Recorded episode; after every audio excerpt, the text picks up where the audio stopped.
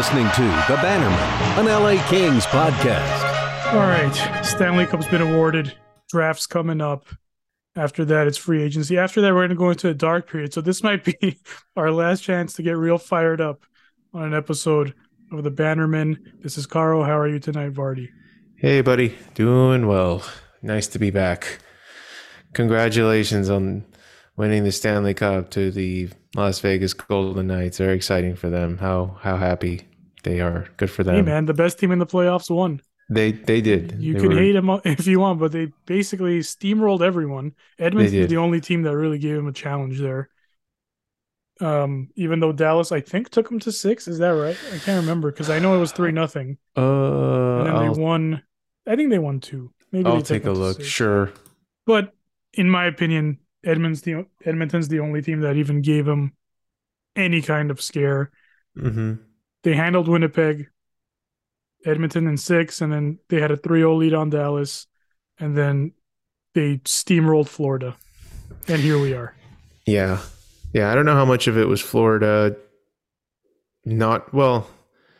Florida was punching above their weight class all the way to the Stanley Cup Finals. Absolutely. And then I think they ran out of steam and they you know, Tkachuk gets hurt and so what whatever little magic that he was bringing kind of dissipates by the fourth or fifth game of the series. And then he was actually he wasn't playing was it 4-1 was that the final of the series? I forget Yeah. now. Yeah. Okay, so he didn't he he was basically limited in game 4, didn't play game 5 and you know, they got absolutely blasted in game five. It wasn't even, I mean, every Vegas fan was drunk off their mind. I think William Karlsson was already drinking from the end of the first period, if I'm honest. Don't blame him. Good feeling. Good feeling to know you have it in the bag going into the third period. Familiar feeling, actually. yeah, I Think back to 2012. That's basically what that building was. yeah, like in the secondary mission, everyone knew and the the beer lines were long any kind of alcohol line right, was was long because everyone knew the party's on tonight so right, right. unlike 2014 Yeah, sweat that out to the last let it out Jazz Fingers minute. yeah but we Uh, digress Yes. How can I say something? And maybe, and I, I know I kind of started it off very low key there in terms of congratulating them, but I didn't find myself all that upset with them winning. Like I, you know, the, the rivalry, whatever, notwithstanding, I just I wasn't that upset. I don't know if that's because there's so many ex Kings guys on that team now that I was happy ish for them. I don't know if I just have come to grips with the idea that like they're just a really good team. Doesn't matter where they play. They're a good team and good teams should should win the cup. I don't like the idea of bad teams winning the cup. Um I don't know. I mean, am I am I wrong for not being that upset? well no because then i'd be wrong too and Yeah. i can't have that We can't on both this be show um no i honestly i think i'm past the point of like truly hating teams except for montreal maybe Hmm. like the true Which totally was- makes sense. Totally. of course of course yeah. very logical by the way i can break that down for you guys if you want on a on an episode in august maybe when we have more time Right. but in, in general i don't really feel hatred for teams anymore and i'm not judging anyone who does because i was there i used to hate the ducks and i used to Hmm. hate san jose and i think i've kind of switched to disliking players more Hmm. over the course of the last five years or so Because that's really what makes you dislike a team, isn't it? Yes. It's like the player is an extension of the team, and therefore I hate the team. Right, right, right. So I I guess my point is like I can't hate the I don't know 2023 Ducks the way I hated the 2003 Ducks. For example, I'm not saying Sure. I hate either of those teams, but it's completely different teams, right? All that the only thing that's the same is where they play and the franchise they play for. So I guess my point is I can't I'm at a point in my life or age, whatever, where I just can't bring myself to look at a logo and hate it, except maybe for Montreal. Yeah. Although to be completely fair, if you hate Pat Verbeek, is it fair for you Which to I hate have. the Ducks at that point? Well known, well documented. I think you know that's that's a that's like a That's- hereditary thing, right? that's your dad. hate-. I mean, Yeah, that's, that's you know that's you've inherited that. You can't avoid what's in your genes. But if you hate the general manager of a team, do you hate the team too? By that regard, No, I think it's the same thing. yeah, I think it's just I don't like the GM. yeah, that's fair. Because I don't I don't hate Dallas, but I'm a well documented Peter DeBoer hater. Yes, you are. See, Yeah. you're mature. You're mature too. I'm I'm this is growth. You're- This is growth. Uh, but then then there's the question of do I just hate Pat Verbeek the player Mm. because he's not that guy anymore. I don't think he's going to be spearing anyone anytime soon on the ice. I mean, you don't know. His first draft is coming up here as a GM. You don't know how he's going to run things. He's got the second overall pick. He's in prime spearing, you know, position. He's he's a stick length away from your favorite prospect. That's right. That's right. Uh, but yeah, no, I'm not mad, man. I was I was happy. Honestly, I was happy they beat Florida because I like better teams winning. Yes. And I know some people don't like that, and some people don't like dynasties, and I like dynasties. I like when teams dominate for stretches of time because it means that much more when they lose, or it means Yeah. that much more when someone beats them. But also, just like, what is the point of building a team if it's just for for one year? You know, like, is that really all you have to look forward to as a fan? Is just like right now, we had our our three year stretch there between 2012 and 2014, and it was great. I mean, to go through all of this again now, 10 years later, and, and we just get one crack at the cup and then you're done, like, come on, that doesn't feel right. Yeah, I don't think it's that way. I think truly well built teams, at the very least, are going to have a chance to do it every season. hmm I think if you win the cup, you're going to have a chance to do it at least three, four, five seasons. hmm With the Kings, it was short. It was way too short. To this day, I'm. It boggles my mind how short it truly was because you look around Tampa's like, how long, how many Eastern Conference Finals did they go to in Yeah. a decade? How many deep runs has Vegas had? Uh, So, how many deep runs will Colorado have? You know, Right. once they're healthy. Pittsburgh went back to back, right? And they were in the playoffs. How many years between those between Yeah. that 09 Cup? But Right. for the Kings, it just was like a quick rise and a quick fall. It seemed like so. yeah. That part sucks. Yeah, I think I think the worst part about that is that it's it's so it's so hard to you know find and develop that that homegrown talent that ends up being kind of a generational talent for your team, right? Like uh, you look at it from the Kings point of view, you basically you think of like players that they drafted that ended up being like full-blown long-term representatives of the team Mm, you've got like you've got Luc, right? Dave Taylor. yeah, if you're Um, going that long, That's what, but that's what I mean. Like this, you got to think of it like, okay, what was the era that they represented, right? Like, so you know, you hit on a Hall of Famer with Luc Robitaille. You you wish you had more than one Stanley Cup final with a player like that, right? Like that's that's what you're hoping is that you you get guys like that. So from the Kings' point of view, you hit on a Hall of Famer to be with Kopitar. You got you know potential Hall of Famer and with Doughty. I don't think Brown and Quick. Maybe I don't know. oh, I think I think Doughty, Kopitar, and Quick, I think are Hall of Famers. Yeah. Yeah. So so that's what I'm saying. Like you hit on two to three Hall of Fame guys that you bring in, you develop, and they become long term representatives of your team. Those should be the eras, right? Like that's that's that's what you want. Like the Blackhawks had it with Toews and Kane, Pittsburgh with Crosby, Malkin. Like if you have those kinds of talents and you're not in the running for two to three cups, you don't know if you're ever going to have that kind of talent again.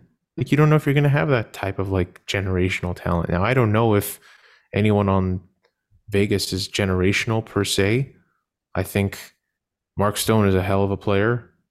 Eichel i think definitely has that level of talent and they've got a couple guys that were probably underrated and are now showing that they're much better players than initially considered but None of I them think were that's the point. None of them were drafted. that's what I mean. But that's what I mean. It's Yeah. like it's tough for them because they're a newer team. But I mean, Sure. from the Kings' point of view, your whole goal is that we're going to develop a couple guys, two, three guys that are going to be foundational players for this team, and we're going to make multiple extended runs. That's what Tampa's doing with Kucherov, with Stamkos, with Hedman, Vasilevskiy. Like that is a core. You gotta. I mean, yeah. yeah. So I think that's that's kind of where I come from with that idea of like you mentioning that you like dynasties. That's what it means to have a dynasty that's you have to have a dynasty with those guys. Otherwise, you're, in my opinion, I think you're still failing as a team if you make it to like a one cup run with that level of talent. Yeah, but it but it is harder to maintain dynasties with every Sure. year with expansion, with parity, with everything. It just becomes more and more difficult to have extended sustained runs like that.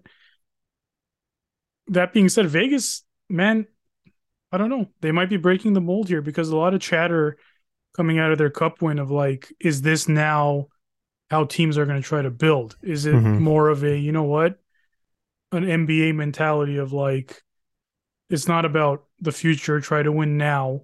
If you if you feel you have pieces to win now, you got to try to win now. Um, which I'm not saying that hasn't been the NHL mentality, but there's a different type of like mercenary outside the organization talent um compilation that Vegas has put together over uh, basically since they've uh, existed. Obviously, it starts with bringing everyone outside of an organization to to build your expansion franchise, but I think they've taken it to another level of like really selling off any kind of future assets that that might have been valuable to just compete as much as they can. I mean, you say that, you say that though, but dude, they have their first round pick this year, next year, and 2025. They gave away a lot. They gave away a bunch of guys that they drafted.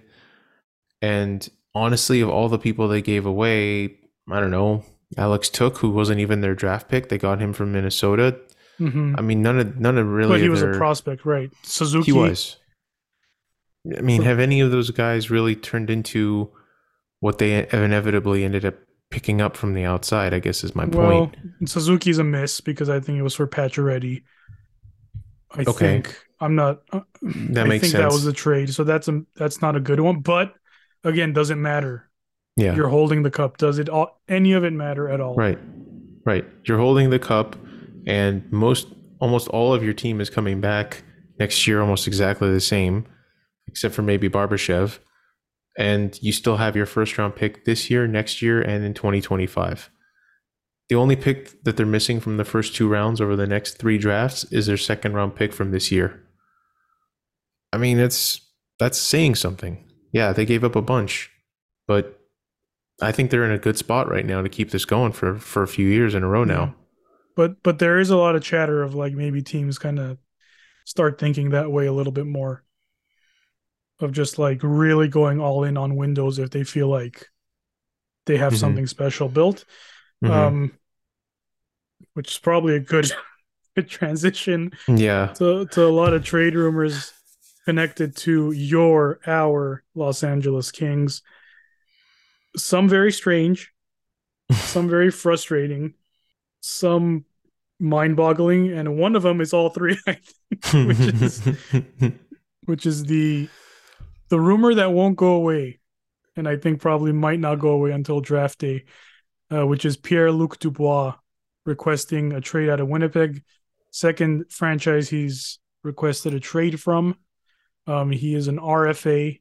He does not have a contract next year, so any any deal for Dubois would be the NHL's version of a sign and trade, which is the organization he's going to be traded to has negotiation windows with him in order to extend, and then you you do the trade. So I have a lot to say on this. Uh, maybe not, maybe not a lot because it's.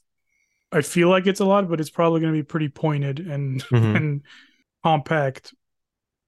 Overall, m- my feeling is this on Pierre Luc Dubois. I'm going to start with the positives. I think he's a good player. He's big. He's not afraid to go into dirty areas. If you watch some of his highlights, a lot of his goals are right in front of the net. He goes there all the time, spe- specifically on the power play. He's not afraid uh, to go into areas where goal scorers go. He is physical, but not the type of physical where, you know, a Tom Wilson physical, which I guess we can talk about later too. a Tom Wilson physical is very visibly physical. I think Dubois is more of a absorbing contact type of physical player. I don't think he dishes out too much. He's a he's a decent forechecker. He's a good player. He really is a good player. I no doubt about it. Good skill set. That being said, he is a on and off, hot and cold player. He competes when he feels like he he wants to compete or when it, things are going his way. He will compete for you, and that's great. Um, he doesn't kill penalties, and I bring that up because there's a lot of chatter about how Pierre Luc Dubois is in that two way center mold of Anze Kopitar that he could play all zones. This guy's averaged about five seconds PK time per season since he was a rookie. He has never had a higher faceoff percentage than 48.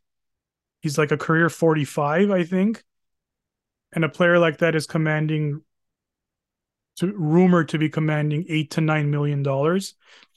It's very fair for someone to tell me right now that hey, Jack Eichel doesn't do those things. The difference is no one is telling me Jack Eichel's a two-way player and trying to sell me on the fact that Jack Eichel can supplant everything that Anze Kopitar is doing right now, which is a narrative I'm seeing right now a lot. Is like, hey, someone has to take over for Kopitar, and this is the guy. This is not the guy. With respect, he he's a top six center. I think there's he's a second line center. Let me put it that way. I think he's a lock second line center, no doubt about it. The next question I have, because this player's name has come up, is Gabe Vilardi's name has come up as the return. And my question is simply this How much better are the LA Kings next season if they trade Pierre Luc du- or if they trade Gabe Vilardi for Pierre Luc Dubois? How much better are the Kings?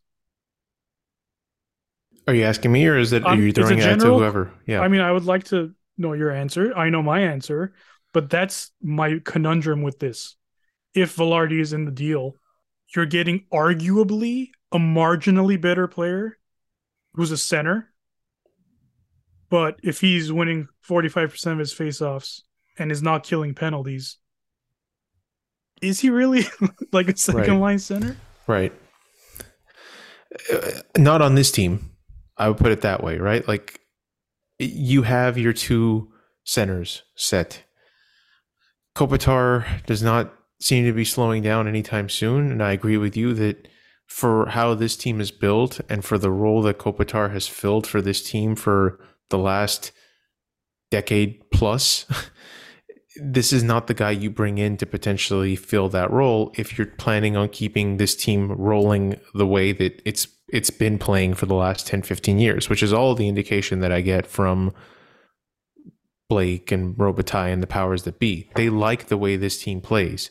They like having a center like Kopitar. There's a reason why they went out and they got a guy like Danault to complement Kopitar, not to be his polar opposite, right? It was not that long ago that you and I were beating the drum of the Kings should get Jack Eichel. The Kings should make a move for Jack Eichel because we were seeing someone who could be the opposite of Kopitar, who could you know, Kobe handles the defensive stuff. Eichel ends up being the more offensive center. All of a sudden, you've got this balance. But they decided they were going to go the Danault route, and it's worked out well. They've had two very successful seasons for this team. Kopitar, I anticipate, is going to resign and probably keep playing until his late 30s, quite frankly. Obviously, at some point, a drop off will come. Whether Quinton Byfield ends up developing to be that center at some point remains to be seen. Whether it's someone else remains to be seen. But I think at this point, at his age, for where Pierre Luc Dubois is, and was he 22, 23? He's 24. No? He's 24. He's a year older than Vilardi. Okay, so you know where he is. You know what player he is. He's not all of a sudden going to jump into being a 54% face-off guy you know, killing penalties. Like that evolution is not going to happen in his game. So if you go out and you bring this guy to this team, first off, where are you going to play him? Does that mean you knock Danault down to to third line center after he's just had two of his most successful seasons in his career and shown and like lived up to everything that you brought him on to do to the point where you can't even you can't even bear to break up the second line because it's working so well. So all of a sudden you're going to knock the whole thing down for Pierre Luc Dubois, that's question number one in my mind. Number two, he's going to cost you a whole heck of a lot more than re-signing Vilardi for what I feel is going to be very minimal improvement in terms of the overall impact of the game and point production. I think we only scratched the surface of what Gabe Vilardi could possibly do last season. And I'm not there for the contract negotiations that are ongoing with him, whether it's a bridge deal or a long term deal that they're working out, because Gabe Vilardi obviously needs a contract as well. But Gabe Vilardi over the next two to three seasons, I feel is going to be significantly better than Pierre Luc Dubois. And we are already seeing signs of it. Not to mention the fact that you have been playing Gabe Vilardi as a winger, and he's showing that he's capable of playing a two way game for you. And you have room potentially to accommodate a winger versus if you bring in PLD. Again, you just, I think you're just mucking up your lineup even further here then where are you playing Byfield? Are you even bothering to play Byfield? Are you full on converting him to a wing? Like it just, I think it creates more questions than it than it gives you answers, especially when you have young, cost control talent available to you. I don't understand why this is the guy that you would potentially trade it for. And again, this is all scuttlebutt. There's no confirmation sure, that this sure. is going out there. But uh, you know, where there's smoke and there's fire and there's you know potential interest have been noted in the past for this guy i just i don't understand it i especially don't understand it when you start throwing names like Vilardi in there which again might just be nothing and the kings actually have zero plan to move gabe for anything but i would feel that way even if they were talking like Artie Kaliyev for him i'll be honest with you i just i don't see how him and his eight to nine million dollar salary helps this team right now. I just I truly don't. I think if if it if it is a lower tier prospect, in this case it's Kaliyev, who's not a lower tier lower tier prospect, but it's lower tier on the Kings depth chart, unfortunately, whether that be because of opportunity or because of his path being blocked, whatever you want to call it. Fact of the matter is that he's just not getting the ice time he needs right now in LA mm-hmm. uh, to blossom into what we think he could be. So I, I I understand that part of it, and that okay, you do a Kaliyev plus whatever Durzi, I don't whatever, and futures, um, for Dubois. Then you look at a top nine that looks very good on paper because you know the nose line is intact, Byfields with Kopitar, and you put Dubois with Vilardi. so at that point, you're committing to Fiala to Kevin Byf- to to Quinton Byfield as as your top line wing as your top I line winger, so. I, which I think he might start the season as anyway, Dubois or not. That right, that top nine sounds very enticing. Don't get me wrong. Like that sounds like okay, that's a top nine that's really hard to play against, really hard to match up against. Big guys, dude. That first line is huge, and now that Vilardi Dubois combo is pretty big and hard you'd, to handle. You'd probably you'd, have to move one of Iafallo or Arvidsson. Okay, yeah. sorry. So so the but the next layer is okay, now you're gonna have to move other guys out of your lineup. Maybe it's Arvidsson. If it's Arvidsson, then you need to rethink that second line. I'm sure Iafallo would be just fine. Um, but there's a situation where both of those guys might have to go. Right. Depending on what else you want to do. Right. You still have to sign a goalie, right? Do you want to shore up your bottom pairing? I don't know. So you're potentially talking about taking away two unsung hero type players, two players that do things that don't show up on score sheets very often, although in Arvidsson's case, much more often than Iafallo. Um, so the question is, do you want to essentially damage a 104 point team and then put someone else in there hoping that it all gels? Someone who has red flags, man. Let's be honest here. I don't care that he's asked for trades. It does not bother me. That's not one of the reasons why I'm against this potential deal. Um, I've, we're pro player. You don't like where you're playing, man. Do something about it instead of just pouting. In this case, this player's done both. He's pouted on the mm-hmm. ice. He's pouted off the ice. So it, it's just I just don't see him as the guy, given his skill set, given his lack of PK time, le- below or sub 50 face off percentage to throw $9 million over eight years at him and say yeah. that hey, when Kopitar goes, it's okay. We got this You're the guy. number yeah. one center. Yeah.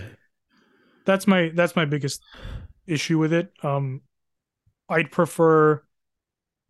I don't know what I'd prefer. If someone gave me the choice, I'd prefer Tom Wilson, but that's not really great either, in my opinion. Right. That's another rumor that's been out there. It's not like I'm doing backflips, but at least you could I you could sell me on this team is missing this element. Yes. And now this is a better team because you got this guy. Yeah. Yeah, I I think that's that's my hangup as well. I look at that and I go did I at any point feel like what this team was missing was a was another offensive weapon like a Pierre Luc Dubois, who I, I call a weapon, but like what what's his career high? Like sixty five points in a season or something like that. It's not even. yeah, I don't know if he's. I can't 70. even. Yeah, I can't even honestly tell you. Like people are pointing out the thing and going, you brought up the example of saying, "Well, Jack Eichel doesn't do those things." Like, yeah, but Jack Eichel put up 82 points in one season. You know, he put up 78 and 68 games. Like, that's a tier above in terms of talent and game breaking ability. Like, I, I don't. I've never once thought of Pierre Luc Dubois as a game breaking talent. You have a game breaking talent in the Kevin Fiala already on the team. Like, build around him. Bring up your young guys that you've spent this time drafting, and now you're actually starting to see some fruits of your labor. Find a way to give Artie Kaliyev the ice time he needs to keep developing. You know, use what you have to make the team better.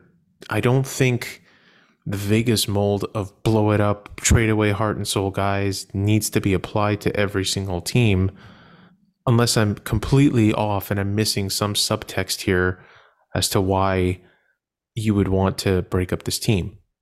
But I've gotten no indication of that from any of the press releases, the discussions, or any any real information that the brass has given us. I feel like they're very happy with this team and they want to make the tweaks to see it do better.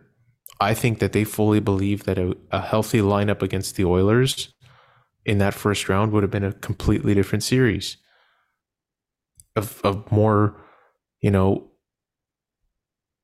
well performing goaltending tandem from the game one leads to a significantly different team, leads to a potential division winning team.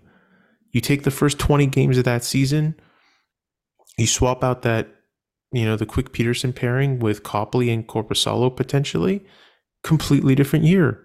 Much better performance. Maybe you break 110 points, maybe you win a division.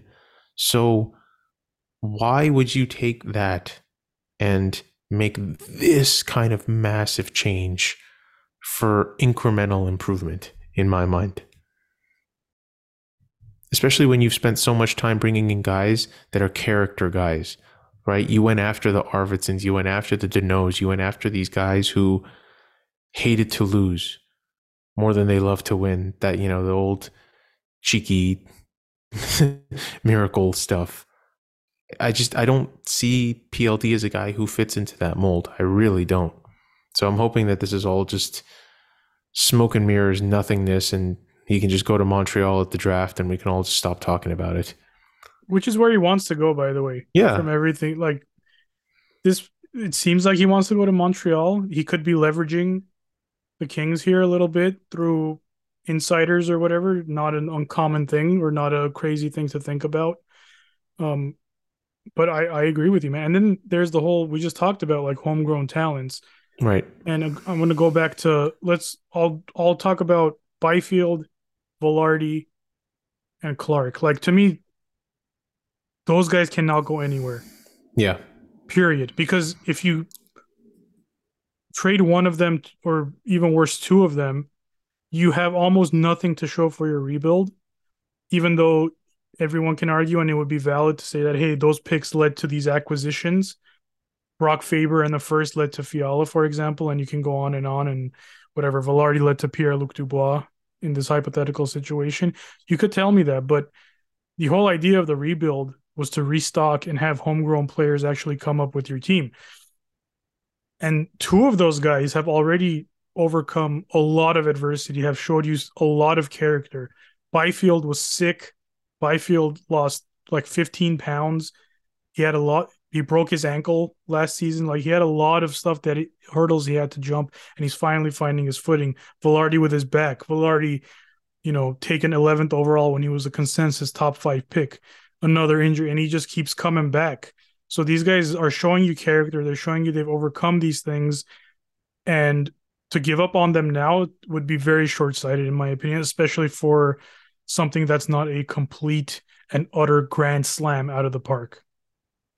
Homegrown talent being one thing, the the one thing that the Kings were able to have with that last cup go around was a goalie, a homegrown goaltender, and that's obviously an area that we're notoriously thin on at the moment. Still not really clear what the solution is to there. I'm not even sure they've they've really come up with one. But the other name that keeps coming up from Winnipeg's standpoint is is Hellebuyck as an option. Now, obviously, an incredibly talented, good goaltender right in the prime of his career. And I just mentioned how much a better goaltending tandem could have changed the Kings' fortunes throughout the regular season. I don't know how much it would have changed during the playoffs, if I'm being honest, but certainly possible. I, I don't know how I feel about them making that kind of trade either. I really don't, because again, now you're talking about locking up eight, nine million for an admittedly very, very good goaltender. But I just don't think you need to spend that much money on goaltending anymore. I really don't. Even if it is Connor Hellebuyck. And there's been a lot of like, hey, let's get both Pierre Luc Right, just the whole thing. Let's go wild. At that point, you're gutting your entire team. Yeah. Yeah. Uh, you're talking I, 17 I shudder to think what of salary be, there. Yeah. I shudder to think what would be left because I assure you, Iafallo, Arvidsson, Vilardi, all three of them are probably gone. Probably Durzi's going to have, you got to give Winnipeg something back. Yeah.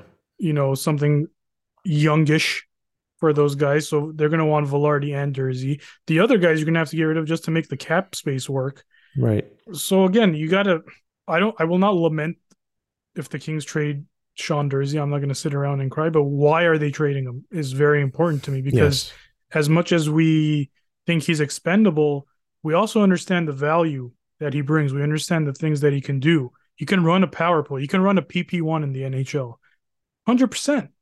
I'm completely confident in that, that he could run a first power play in the NHL, not for every team, but for an NHL team. Yes. There were he did it for the Kings season, two seasons ago when, that's right. when Doughty was out. And when Doughty was in, he was doing a better job than Doughty right on the uh, Q being a power play this season, in my opinion. I agree.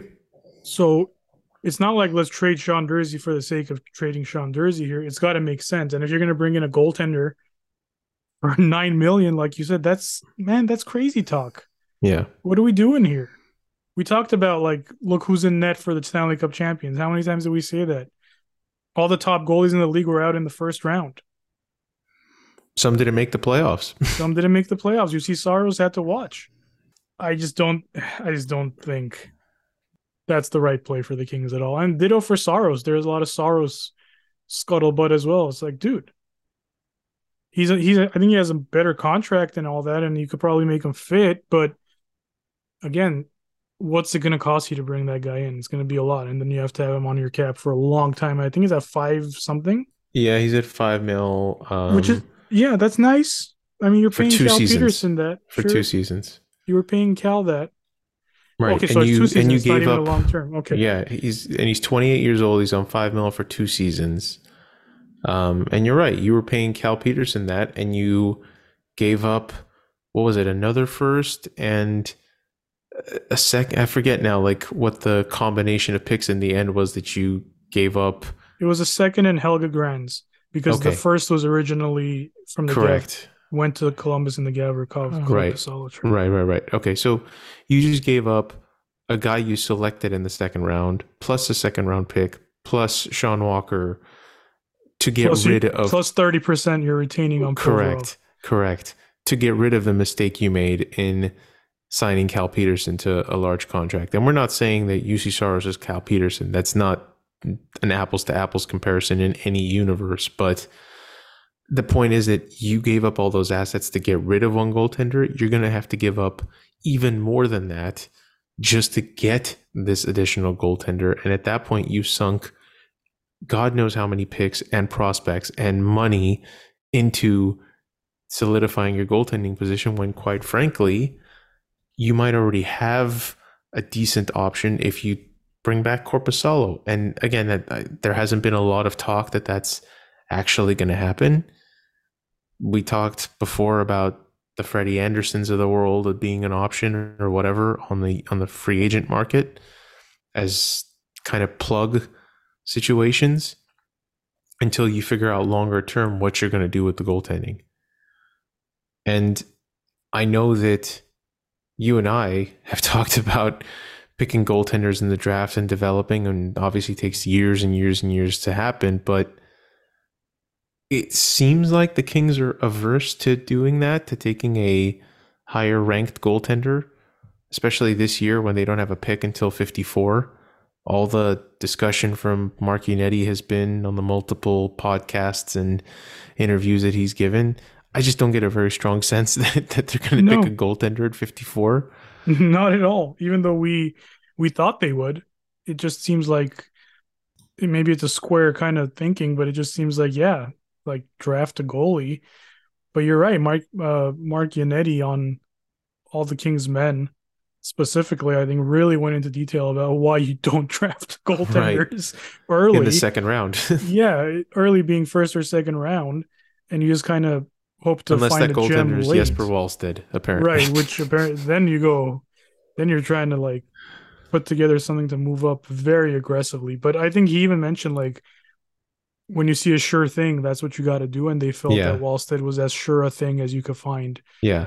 For an 18 year old goaltender, which is a wild sentence to say for anybody.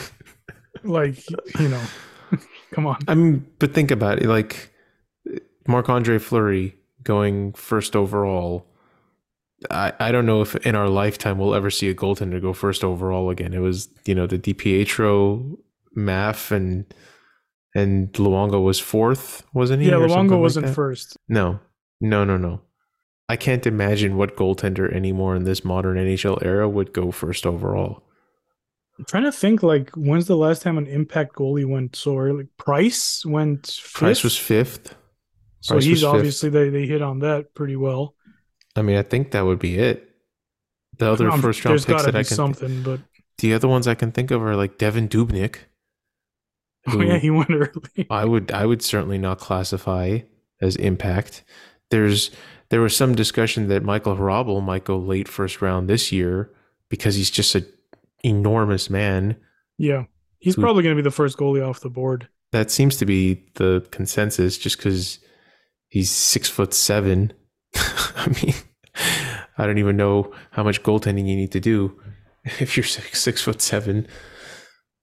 Um, but Jake that's, Jake Oettinger was a first round pick. There you go. Okay, late. Um, oh, was he? Spencer was Knight. He? Yeah, he was late. 26. Oh man, I forgot Spencer Knight. I'm sorry. Spencer Knight was like 12 or 13. But he's is he? Yeah, but hit? he's still no. He's not. He's going through his own personal struggles now. Like he was in the substance abuse program stuff. Right, like right. It just takes time. That's 19th. what it comes down to. I think it just takes time to develop these goaltenders. It takes three, four years, and I think as GMs you're concerned that like if I if my first round picks don't show up and show up soon, then visually do I look like I'm doing a good job? Is my scouting department doing a good job? How can I convince these people to wait four or five years for this first round pick to be even just playing NHL games, right? Like if you have a, a forward or a defenseman who doesn't play an NHL game in four to five years and they were a first round pick, that's a guaranteed bust if you have a goaltender who doesn't play in four or five years, you're still trying to convince everyone it's all right, guys, he's coming. And so I think that's that's kind of their logic is especially if you don't have a first round pick like the Kings don't this year, you're picking towards the middle to late half of the second round, you're trying to maybe shoot for the guy who fell out of the first round and can end up being kind of a late gem that that blossoms for you more so than perhaps the goaltender who you're going to have to wait four or five years to to actually introduce into your you know your pro team. Yeah, and I think when when the Kings go, I don't think they go to the podium in the second round. Whatever, when they announce from their desk yeah. in the second round, um, if the best player available is a goaltender, that'll probably spike the chances a little bit of the Kings actually taking them. Because I think one thing Yannetti stressed a lot in his little media round he did Right. was like, "We're never drafting for need again." After Yeah. Tom, after Thomas, they took Thomas Hickey fourth. Wasn't Teubert after Hickey? Because I think No. Teubert was kind of a a need pick too. That was the one that Dean notoriously. Yes, talked to scouts down or whatever. Told the Yeah, they wanted to take Tarasenko. Well, no, that was the that's Forbort. Forward. I'm sorry. I'm sorry. 2010. Is Hickey and Teubert the same? Was it? Oh man, that's I a don't, I don't terrible. think so. No, I don't, think, so, either. No, But. Teubert was definitely a Dean Lombardi override situation. Yeah, he definitely. He was 13th Uh, overall in 2008, and I think So Hickey Doughty's was. draft. So Yeah, okay, Hickey was the year before then, 2007. yeah, Man, that and and the big thing with Teubert, of course, is that Erik Karlsson went a few picks after, Yeah. I believe. So yeah. that's a. You swung for the fences there, Dino. Which nothing but dust came I up mean, on you- that one. you could have had Zach Boychuk, everyone's Twitter follower, That's right. as your as your next one. That's right. Yeah, but But anyway, I think, my but I think Yannetti has stressed like we're not, we're done drafting for need, and we're just going to take the best player available. So if the best player available in that spot is I don't know whatever Bjarnason or uh, one of the other guys, Augustine, then Mhm. then maybe the chances of the Kings actually drafting a goalie increase. Because then you're if if they're the best player available and you don't take them, then you're going to the other polar opposite of your philosophy is like Yeah, but- avoiding certain things. But honestly, like at that point, at the 54th pick, is there even a very clear best player available? That's true. Like, I mean, I've heard it after the friggin' tenth pick, there isn't a clear best player available right. because it's such a crapshoot draft. It's Right. just like you know, every scout's going to see something different. So Yeah. fair point. Fair point. And and and I had looked at this before, and it's like there's there's certain factors that are also I think going to start kind of weighing in. Um, not necessarily positional need, but certainly if there's a left shot defenseman there, I would think that they would probably rank that higher than a goaltender in that same position. Um, you know, Francesco Pinelli's younger brother Yeah. projects out to be a mid to late second round pick. I can't imagine that that won't weigh into their. And he he's he like has typical Kings player characteristics written all over his scout scouting report, like you know, heart and soul, energy, grinds. I mean, just you know, Pride, passion, power. has a has a Blake Lizotte poster on his wall. That kind of you know, like. so He- I, he's I a forward. Probably. I believe so. Yes, Yeah. Luca Pinelli. Good name. Yeah. It's my son's name for anyone Yes. wondering why we're giggling to Yes. ourselves. Yeah, so I, I mean, I think I think little factors like that are once you get up there and it's the fifty fourth pick and you've been sitting there and you've been watching like every other team go up there. And by the way, them trading in back into the first round is almost impossible. I mean, that's that's such a what are you going to put together? Yeah, something insane. I don't even know what you would necessarily give up to do that, but yeah, he's he's 5'9", 161 pounds. Come on, he's just it's perfect. Where is he ranked? Uh, mid fifties, honestly. Okay. Yeah, Okay. like he's he's right there. I've seen him kind of in that in that. So look, he's got uh, Bob McKenzie's got him at eighty one. Hockey News has him at thirty nine. Daily Face Off at sixty one. Flow Hockey at fifty eight. So This is Would it- all the rankings, man. Everything's Yeah. all over the place. 54 right on the money by NHL Central Scouting for North American skaters. So yeah, would I be shocked if they go up there and they go and Luca Pinelli's still on the board and they go, "Hey, we got his older brother." It would make entirely too much sense for them to, you know what I mean? So I can see things like that happening. Well, if he's 50, up there. if he's the 54th North American skater, then he's probably dropping to like the 80s. Maybe, but like I said on Hockey News and Yeah, yeah, Flow, they've got him they've got him ranked right there. So it's it's it's all over the place, you know? yeah. Anyway, uh, my point is that every indication is that they're not going to take a goaltender. I think they're gonna probably go with whatever gut feeling slash organizational need that's not goaltending combination kind of kicks into play around that time. Maybe there's a guy who they have highly ranked who slips down 30 spots to them and they can't believe their luck and they take him. Um, that still doesn't eliminate the possibility of late round pick goaltenders. They're a big fan of taking third more, round yeah. pick. Yeah. third round pick goaltending, that's the king's sweet, sweet spot. Yeah. This is what they do. uh, I was I was actually uh looking at goaltenders that the Kings have drafted hmm in their history, by the way. Oh, oh man, that's bleak. It is it's gotta be one of the worst uh crop of goaltenders ever drafted by any franchise. It's so dude, like who are the like these guys haven't even played. I mean, they drafted Billy Smith in 1970. Cool. Mhm. Didn't Mhm. play for them much. Mario Lessard, I guess that's okay. Um, after that, it is a goaltending graveyard. Rob Stauber. I'm just I'm throwing out names that you know. Yeah, Forget Jonathan like Bernier. yeah, forget the David Goverdes and Paul Kenny and John Francoza. Good lord. Um, These are not real names. Cristobal Huet. Hey, he had a he had, He had a, a career, but not with the Kings. correct. So it's you're looking and it's literally like Jonathan Quick and a bunch of dudes. Yeah, They just haven't been able to have a like good goaltending hits in the draft, man. They just haven't. yeah, and I think that's part of why they don't. You know, they they maybe are leaning too hard on their past as a as an example of why not to do it again in the future. But I mean, that's that's what they're going on.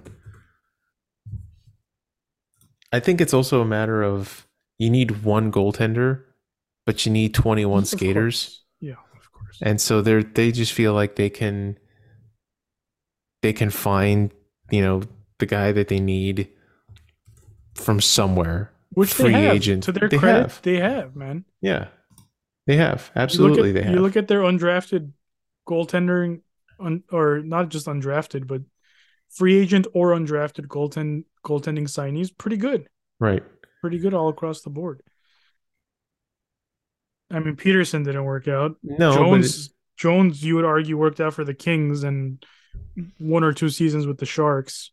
He was an undrafted free agent. right right i'm just i don't know i i think it'll be fine. They'll find a way. Maybe Erik Portillo ends up being the dude. I don't know.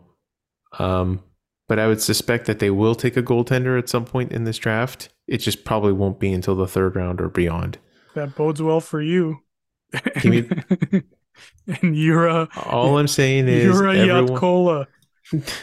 Everyone Marty's get boy. your everyone get your Yuha Hot Cola jerseys ready now Oh, there you go, Juha, not Yura. because he's gonna get picked in the seventh round, or maybe not even then. Maybe we'll they'll just free agent sign him. You know, Yeah, some you should be his agent. stuff. Uh, if only. I wish I was so lucky. Uh, anything else you want to talk about going into the draft? I guess we could talk about this Tom Wilson thing for a second. I Sure, touched sure, on it, but sure. like, like yeah, it's interesting. You know, I've long yearned for a player of his ilk on this Mhm. podcast. Um, to the point where I Isn't was the like, former object of your desire a free agent now?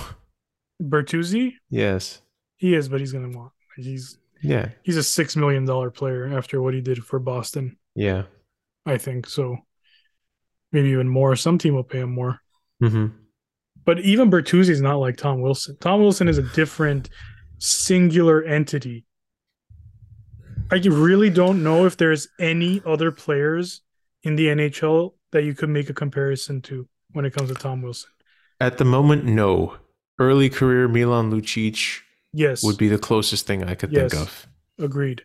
But like that combination of like visible physicality, like I said, like you you can't miss it. Mhm. It's like unleashing a pit bull onto the ice like you just Right. everyone's gonna be like, "Whose pitbull is that? Why is he on the ice?" You know? That's there's your Jamie Fox. Uh, Yeah, exactly. Is that your pit? Is that your pit? Like, you can't miss him, and everyone on the ice is gonna be like, "The pitbull's on the ice, guys." So Yeah. be aware. That's right. Hide your chihuahuas. You know, Ryan Reaves, I guess, is a little bit like that, but he doesn't have nearly Mm, the scoring touch that Tom Wilson has. You know, Yeah. you could put Tom Wilson on the power play. yeah. Ryan Reaves is drinking water when the power play is going on. So Yeah. I mean, the Tkachuk brothers certainly are physical in that way. yes, Uh, but but they are Brady, I think, more, Yes. which is some might not agree, but I think Matthew's more of a like punch me, you punch me and go to the box kind of a Mhm. player. yeah. Whereas Brady was like, I will punch you, hoping you'll punch me so we both go off. Yeah. Yeah. Yeah, I think Brady Tkachuk's a pretty But th- the point is, these are these are Very rare, very unicorn rare. players uh, these days in the NHL. You know, these kind of guys that thrived in the '70s and the '80s.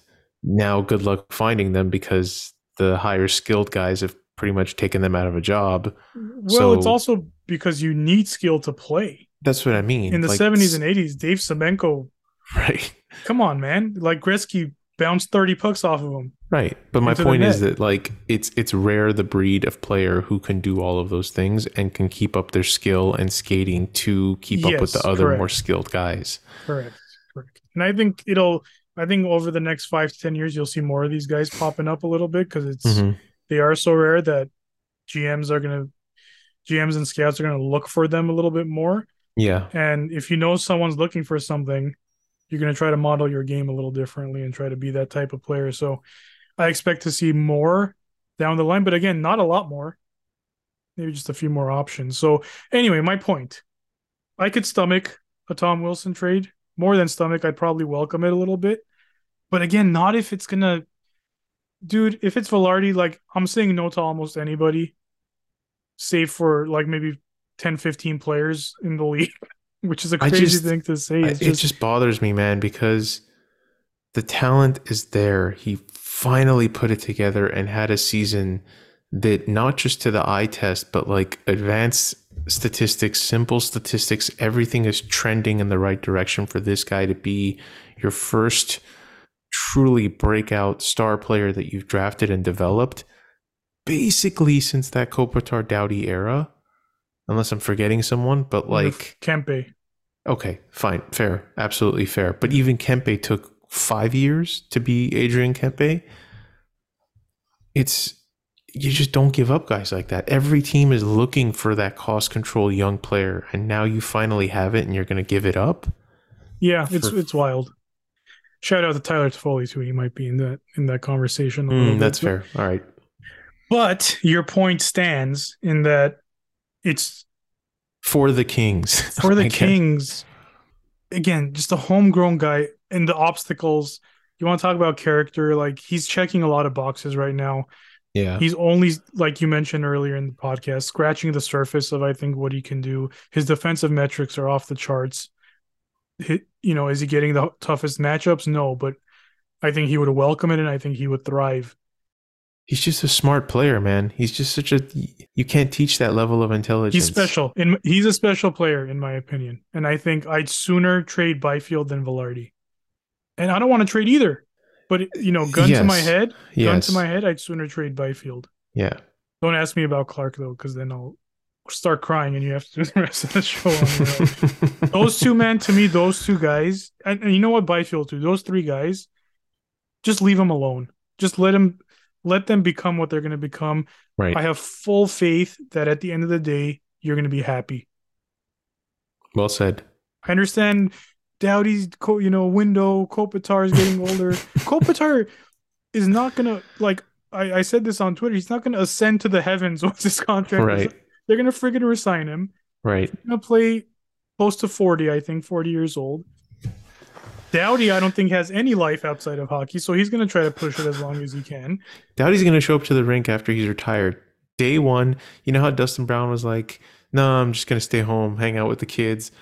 Drew Doughty's going to be there in his warm up gear. what are we the doing today? The following day, he's going to re- announce his retirement and he's going to show up the next day and start chirping people.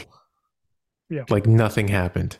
I don't think you have to worry too much about like we have a year, you know, for Kopi, you know, just because his contract's up. Like we no, I think he's gonna be productive into his later years. I think you're giving hopefully into his early 40s. That gives Byfield some time to become who he's gonna become. The magic number is 23 years old Mm-hmm. and that's not my magic number. I think that's an internal magic number. Mark Yannetti referenced it on uh, one of his podcasts that he was on.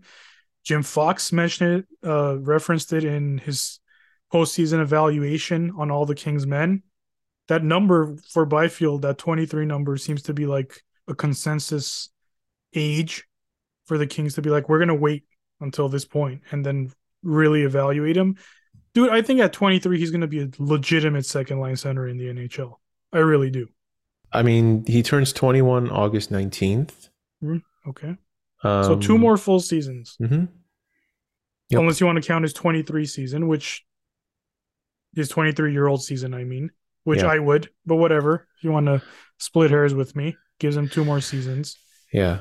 Again, very, very, in terms of the calendar, right? Like if he was born a month later, he wouldn't have even been eligible, I think, for the draft that he went in. Like he was drafted a year before Brandt Clarke, but the age difference between them is is six months.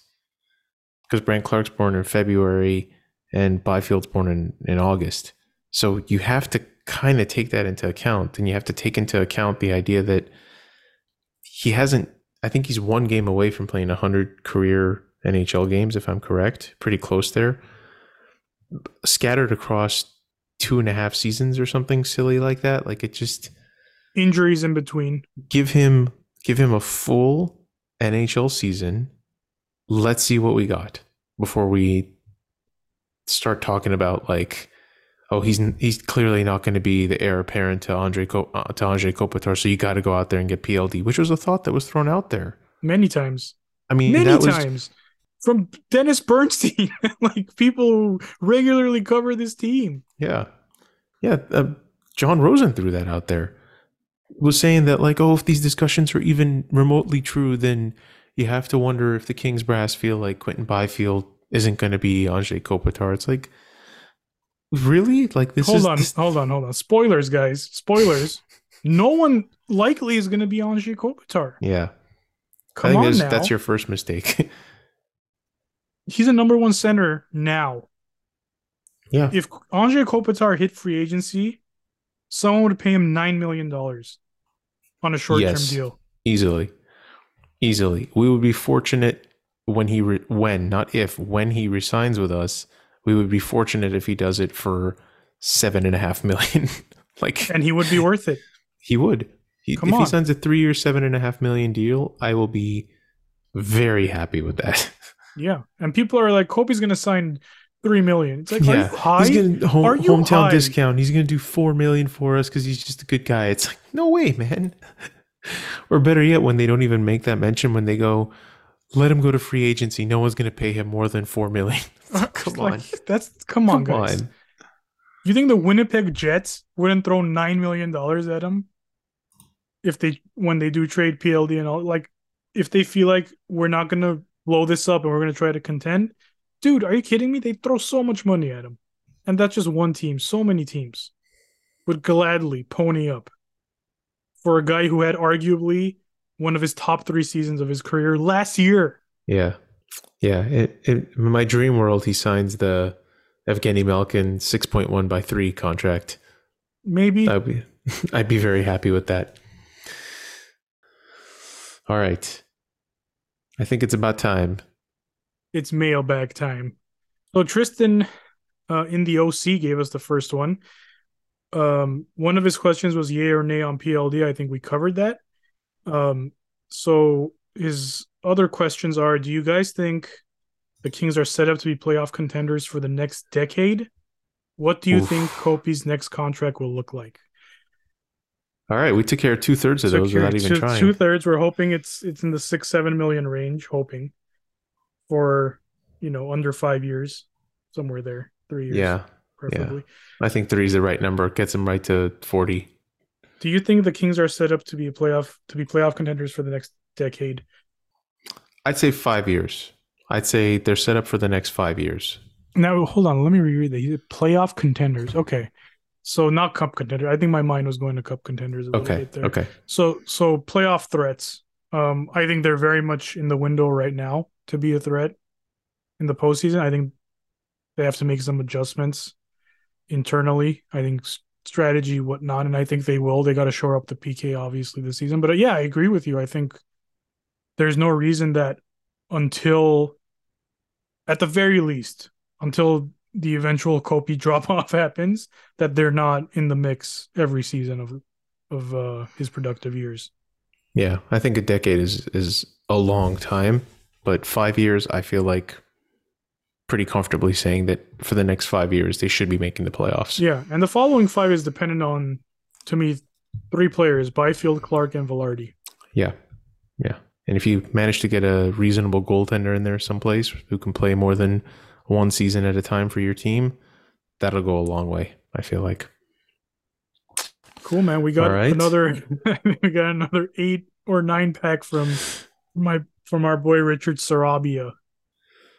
All right. Who should the Kings play at the home opener? I vote the Oilers. How excited are you for Vilardi Byfield and the rest exploding next season? Got the second half of that down. Yeah, very. Very. I, I really think Byfield's gonna have a good season. Yeah, I think I think I think a fifty point season 50, that was question. a number I had in my head. Yeah. I need him to have a fifty. I need Vilardi to have a sixty.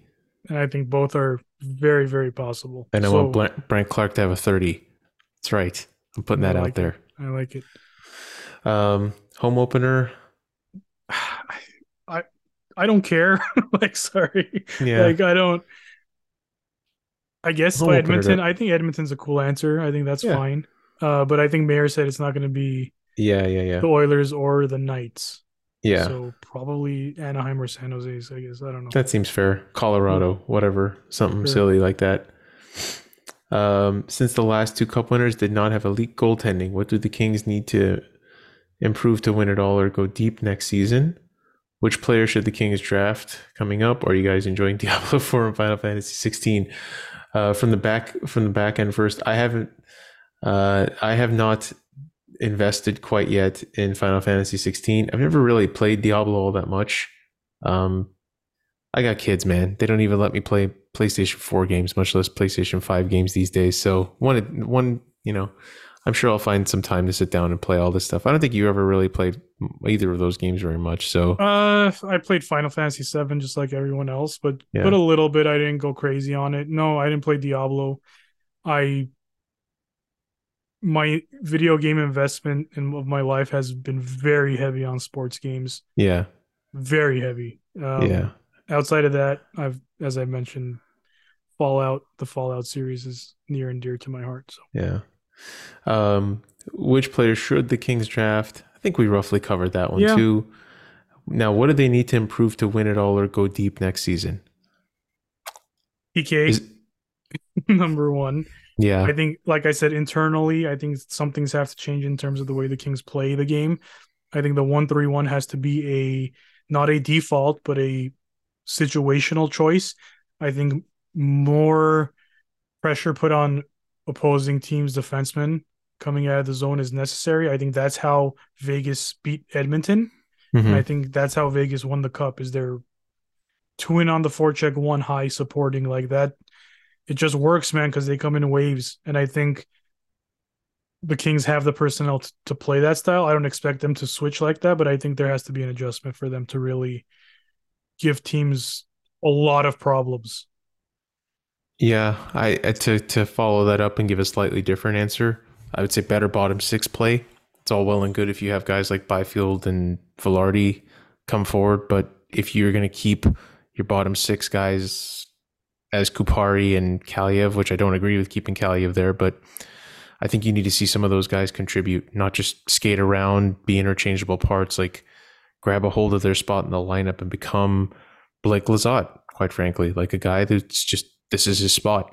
No one's going to take the spot from him, and um, I'd like to see a better bottom pairing. No offense to Alex Edler and them, but I think you just need a guy who's a good, steady, stay at home guy who is not going to get gassed. I felt like there was a lot of times, especially against higher octane offenses, where Alex Edler was getting was getting gassed out there, and I'd like to feel like there's a little more depth at that position. So I think depth play. If I had to give an answer, I think that needs to get better. the The top end of the lineup doesn't worry me. It's the bottom half. And I think internal growth from sure from your key prospects is very important yeah. Well, so. Oh yeah, and decent goaltending. Yeah. Uh, and then after seeing the Golden Frauds win the cup, how upsetting is it that the Kings with better goaltending could have made it to the finals and won this year? That's that's a bit of a stretch, but I think they could have definitely had a much better season with better goaltending. Yeah. Um, and then which trades do you anticipate the Kings making after signing Gavrikov? Honestly, none. I, I, don't. I don't really feel the need of, for trade here. I mean, I guess if they're going to find a goaltender, they can do that on the free agent market, or if some undervalued goaltender is not going to cost them an arm and a leg, like you know, Vejmelka being the name that's kind of come up over and over again. I would rather see that kind of trade rather than a, a Hellebuyck trade if you're going to try to trade for goaltending. Personally, I think if there is a trade out there, I think it's something no one's thinking about. I think that's yeah. if it's like a one for one upgrade, like this is an example, but if it's like an Arvidsson for Tom Wilson to like kind of upgrade or just change the dynamic of sure. a line or a position, I think that's probably it. And that's just an example. Like I said, I think if Blake makes a trade, it's something we're probably not thinking about. I think that's kind of been his his style. Um, regarding yeah, agree with Vardy. I don't think better goaltending takes the Kings to the finals, uh, especially not in the playoffs. I think better positioning, better seating maybe gets you a better opponent in the first round, and maybe you win a round. But that's yeah. that's where I'm at.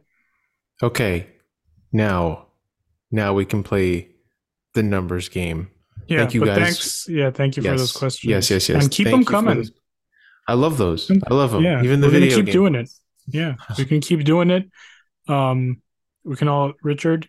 We always expect eight or nine from you now every yeah, episode. Minimum, so minimum. bring it. All right, man. This is gonna be we, tough. We we may need an entire episode just for this. Well, I, will tell you, I'm not gonna know all of them, but I'm gonna no, try my. I'm, I'm gonna shoot for fifty percent. If you can name fifty percent of them, then I'll just I'll list off the next. How I'll many be, are there? Like twenty four. 28. Okay. Very popular uh, number. Yeah, I'm gonna do my best here. All right. Do you want to go in any particular chronological? Nope, just gonna fire okay. him off. All right, go um, ahead. Matt Green. Correct. Ryan Benning. Correct. Doug Zmolek. Correct. Alex Edler. Correct. and I'm spent. Um, Alex Zhitnik. Correct. There you go. Um, Recents? Yeah. The man who was supposed to be the defensive prospect that was going to save us all. He was the guy. Look out for this guy. He's coming. Is it Clague?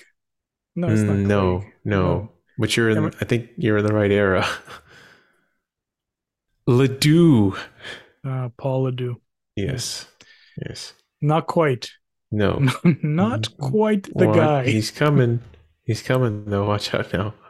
Well, right. I thought it was a consensus thing, but no, it was like one guy. Yeah. so, anyway, carry on. All right. Give me years. Oh boy. Um, two thousand. Two thousand. Yes. Just for one year. Is it a Russian? Uh, no. Okay.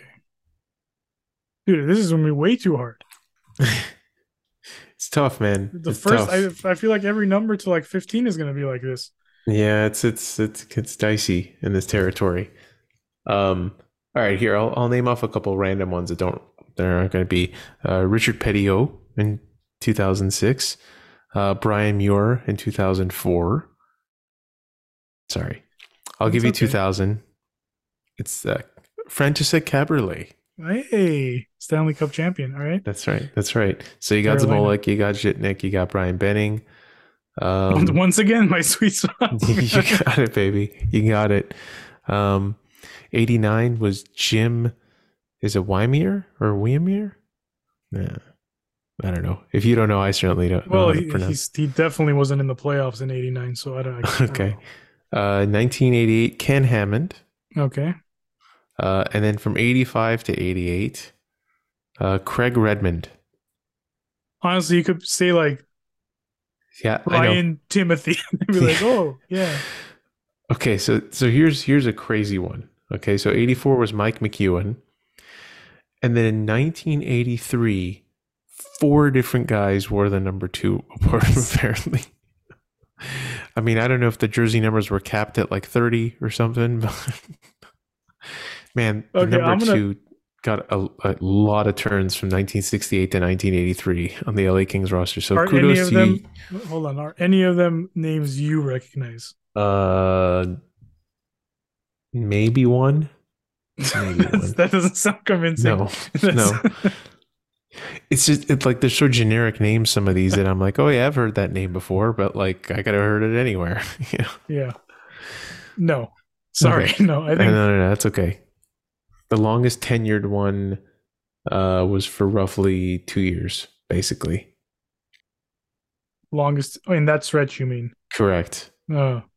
No Yeah, one I don't award know. for more Sorry. than two to three seasons. Okay, that's fine. Well, so we'll just go in backwards chronological order. So 84 was Mike McEwen. And then in 83, reportedly, Dean Turner, Howard Scruton, Bob Gladney, and Jim Brown all were the number two at some point. I, I, I don't know I- any of these guys. how is that even possible? How can you just have? Do you just have a? You know how like when your beer league team has like one One jersey jersey. that's the got like no sub-jersey. name, the sub. Oh man.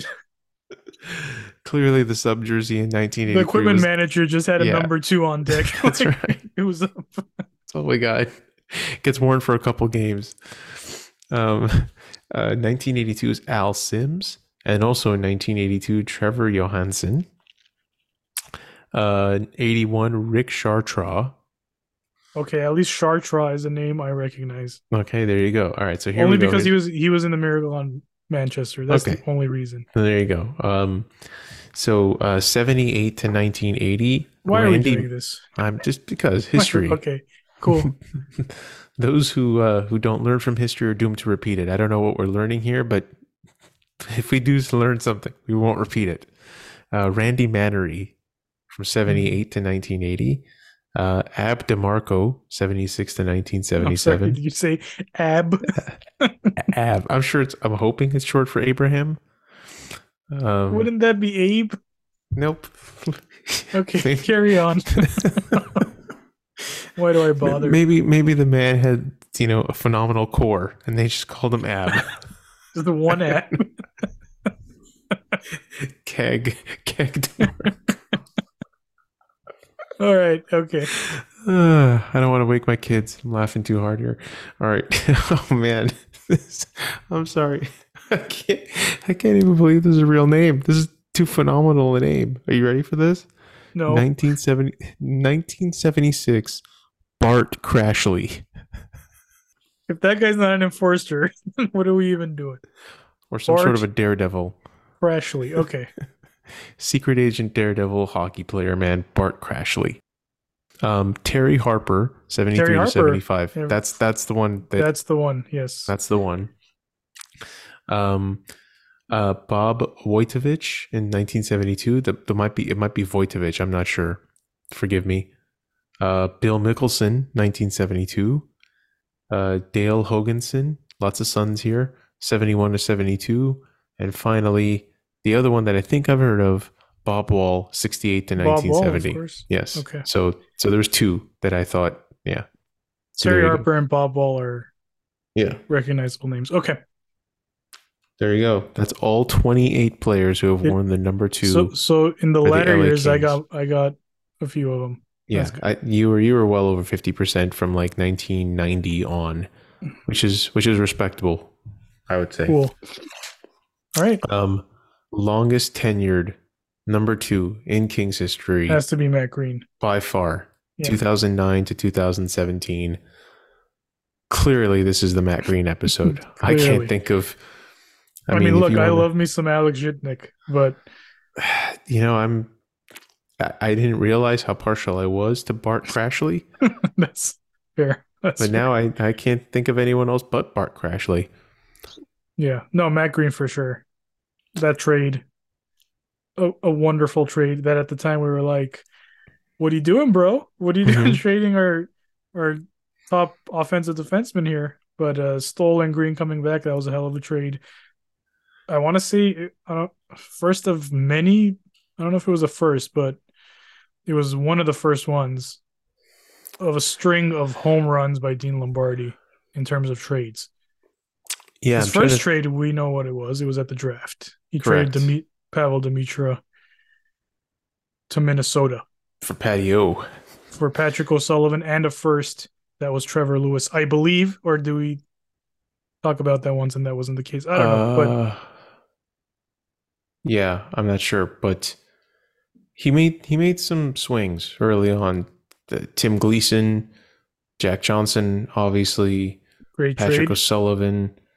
I mean, he was he was making some moves that made a lot of sense. But interestingly enough, like you mentioned, the one that ended up having probably the first trade that he made that he had a, a significant lasting impact.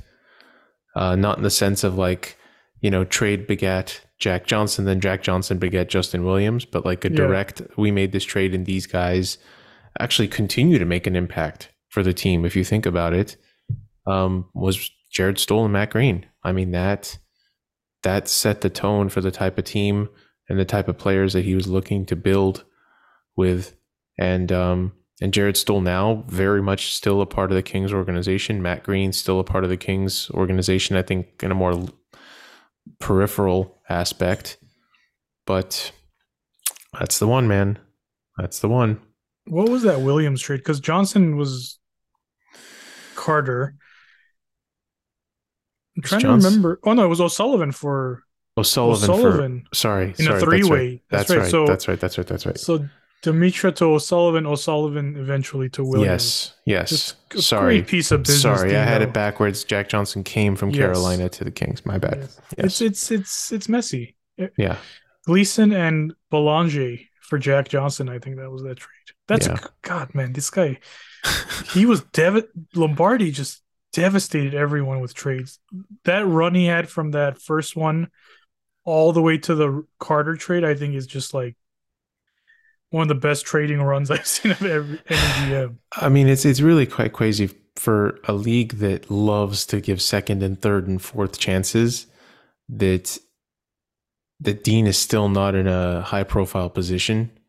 I really It's don't got to know. be his choice. It's I got to mean, be his choice. I keep coming back to that. It's either that or the bridges that he burned were so behind the scenes brutal that I mean, look, man, if I have to sit here and, and hear conversations about Mike Babcock coming back and coaching Columbus and Joel Quenneville still being considered to like come back you know, no less than two, three years after that whole Blackhawk scandal.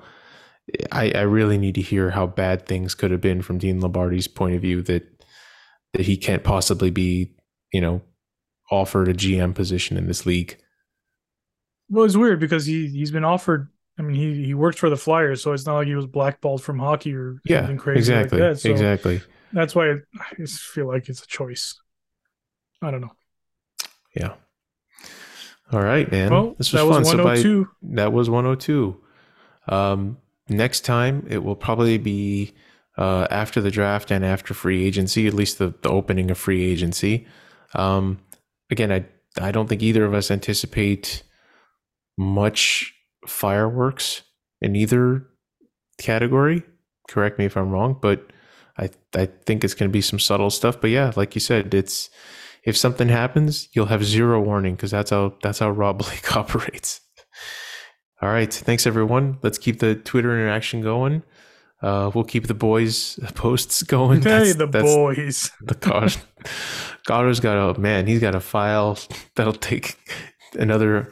It'll take another 500 episodes for him to get through all those boys files that he's got. So keep the love coming for those. Uh, please like, subscribe, find us anywhere Find podcasts are curated. Uh, reviews, questions, all the interaction is well appreciated. We will be back in roughly two weeks or so. Go Kings, go!